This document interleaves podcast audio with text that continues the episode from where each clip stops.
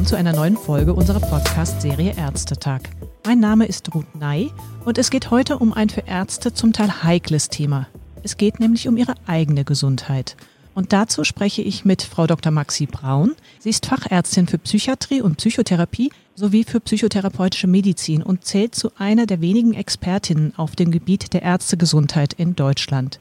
Aktuell arbeitet sie als Oberärztin an der psychosomatischen Klinik Kloster Diesen am Ammersee. Dort baut sie eine Therapieeinheit auf, speziell für psychisch erkrankte Ärzte und Psychotherapeuten. Frau Dr. Braun, ich begrüße Sie ganz herzlich am Telefon. Hallo. Frau Dr. Braun, wenn es um die ärztliche Gesundheit geht, hat nicht zuletzt eine Umfrage des Marburger Bundes ein echtes SOS gefunkt. Denn danach prägen Überstunden, Zeitdruck und Bürokratie den Arbeitsalltag der Klinikärzte. Soweit nicht unbekannt, aber drei von vier der befragten Ärzte haben auch angegeben, sich gesundheitlich beeinträchtigt zu fühlen. Und das ist ja auch für niedergelassene Kollegen ähm, typisch Zeitdruck und Bürokratie. Die können ebenfalls ein Lied davon singen. Wie sind denn hier Ihre Erfahrungen? Sind das auch die wesentlichen krankmachenden Faktoren bei Medizinern oder gibt es da etwas anderes, was im Vordergrund steht?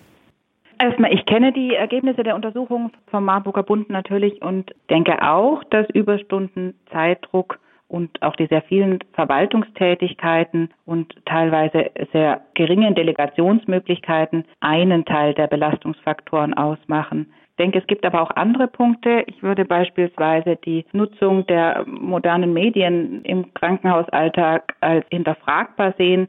Also zum Beispiel, wie oft muss ich meine E-Mails checken, um keine Aktualisierung im Tagesgeschehen zu verpassen da gibt es beispielsweise Untersuchungen über die Folgen der geistigen Dauerunterbrechung durch die modernen Kommunikationsmedien, zum Beispiel von Glenn Wilson vom King's College in London, der eine Studie publiziert hat, dass die Auswirkungen der geistigen Dauerunterbrechung einer Nacht Schlafentzug entsprechen.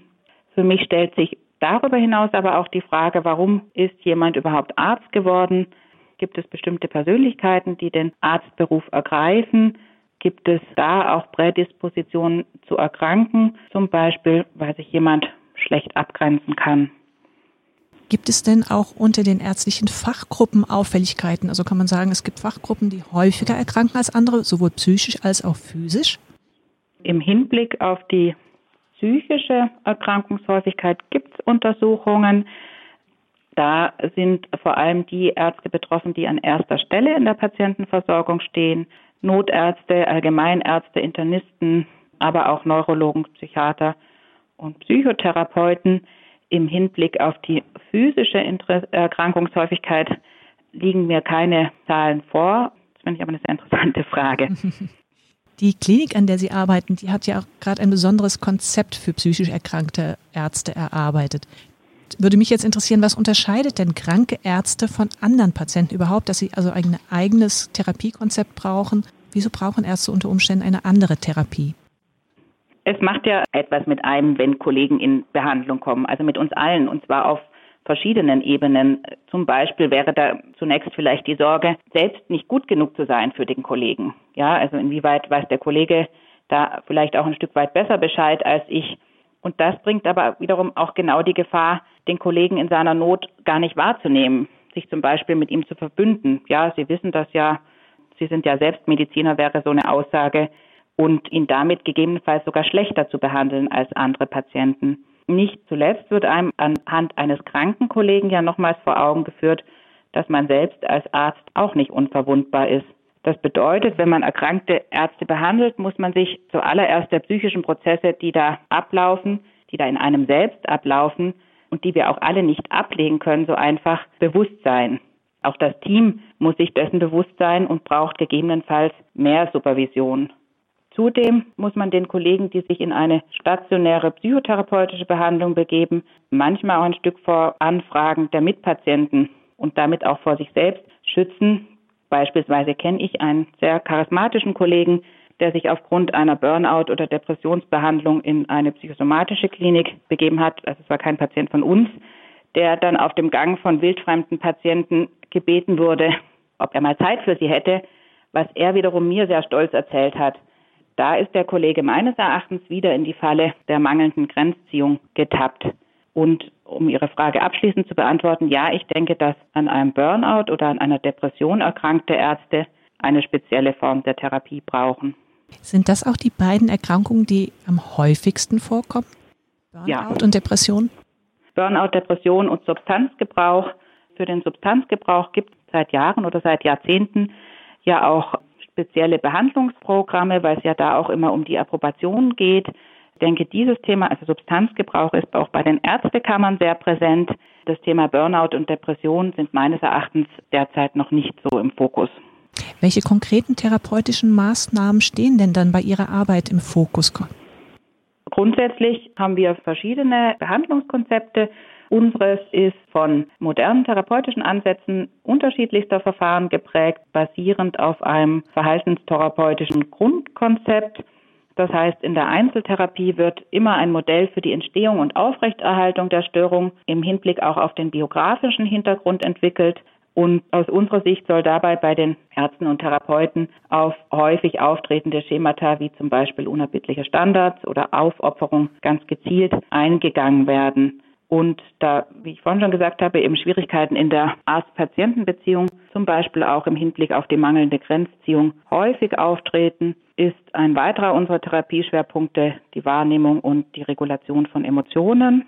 Und hinzu kommen noch Selbstwahrnehmung, Alltagsachtsamkeit und Ressourcenaufbau, die gefördert und dann auch in den Alltag integriert werden sollen. Darüber hinaus sollen spezifische Belastungsfaktoren, die sich aus dem Arzt- und Therapeutenberuf ergeben, in einer weiteren Gesprächsgruppe aufgegriffen werden, zum Beispiel wenn es um das Thema Verantwortung geht. Zwischendurch eine persönliche Frage. Sie sind ja erst gerade Anfang 40 und forschen aber bereits seit etlichen Jahren, fast 15 Jahren zum Thema Burnout und psychische Gesundheit von Medizinern, haben dazu auch viel publiziert. Wie kamen Sie denn selbst auf die Idee, sich in Ihrer Arbeit auf kranke Kollegen zu spezialisieren? Ja, das ist eine Frage, über die musste ich erstmal noch ein bisschen nachdenken. Wir haben als äh, junge Ärzte damals erstmals den massiven Arbeitsdruck in der Medizin ja auch am eigenen Leib erfahren also lange Arbeitszeiten, viele Dienste, kein Freizeitausgleich, ständige Arbeitsunterbrechungen, hohe emotionale Belastung. Damals, vor rund 15 Jahren, ist uns die Diskrepanz aufgefallen zwischen dem, wie wir einerseits mit Patienten arbeiten und dem, wie wir mit uns selbst umgehen. Also das heißt, mit den Patienten arbeiten wir genau an diesen Themen Selbstfürsorge, Bedürfniswahrnehmung, Grenzen ziehen. Und selbst bekommen wir das aber bei uns nicht umgesetzt. Daraus entstand damals in unserer Arbeitsgruppe die Frage, wie belastet eigentlich die Ärzteschaft ist. Und international gab es da alarmierende Studien, jedoch auch nicht sehr viele und es gab nahezu keine Daten aus Deutschland. Aus diesem Grund hat unsere Ulmer Arbeitsgruppe damals eben vor rund 15 Jahren damit begonnen, das Thema Ärztegesundheit zu erforschen. Das ist damals gar nicht so einfach gewesen. Wir waren ja, wie Sie jetzt gerade auch schon gesagt hatten, tatsächlich sehr jung und sind da teilweise vom Establishment, auch vom Psycho-Establishment, sage ich jetzt mal so, so salopp, sehr kritisch auch hinterfragt worden. Und auch die Veröffentlichungen habe ich damals sehr zäh erlebt. International bestand da wenig Interesse. Auch für Deutschland haben wir es sehr zäh erlebt. Wir hatten uns damals die Aufgabe gemacht, zunächst. Daten für Deutschland zu schaffen, um überhaupt mal erstmal feststellen zu können, ob es spezielle Ärztebehandlungsprogramme braucht, Inzwischen haben sich die Zeiten geändert. Das Arbeitszeitgesetz ist ja vor einigen Jahren umgesetzt worden und 2019 wurde beispielsweise in die Neufassung des Genfer Gelöbnisses durch den Weltärztebund die Sorge um die eigene Gesundheit als Aufgabe des Arztes mit aufgenommen. Ich denke, dass es jetzt wirklich Konzepte braucht zur Prävention, aber eben auch zur Behandlung. Das heißt, der erste Ansatz ist da, die Erkenntnis, dass etwas passieren muss. Aber sind nach Ihren Erfahrungen denn diese Sachen im Arztbetrieb oder im Arbeitsalltag tatsächlich schon umgesetzt oder was müsste sich tatsächlich nochmal ganz konkret ändern? Stationssekretariate zum Beispiel, eine zeitsparende Nutzung der Kommunikationsmedien, aber auch eventuell verpflichtende Psychohygiene, zum Beispiel in Badengruppen, IFA-Gruppen oder Qualitätszirkeln aber ich denke auch bei den Ärzten selbst eine Haltung der Selbstverständlichkeit in Bezug auf die Erfordernis des kollegialen Austausches innerhalb der Klinik oder auch regelmäßige Konfliktklärung zwischen den einzelnen Berufsgruppen. Welchen Anteil haben die Ärzte selbst? Mit welchem Anteil sind die Klinikmanager auch gefragt? Auch vielleicht, wo ist noch mehr Forschung nötig? Wo würden Sie sagen, das sind noch Fragestellungen, die sind eigentlich nach wie vor nicht geklärt? Also eine prozentuale ähm, Aufteilung kann ich Ihnen jetzt gar nicht geben.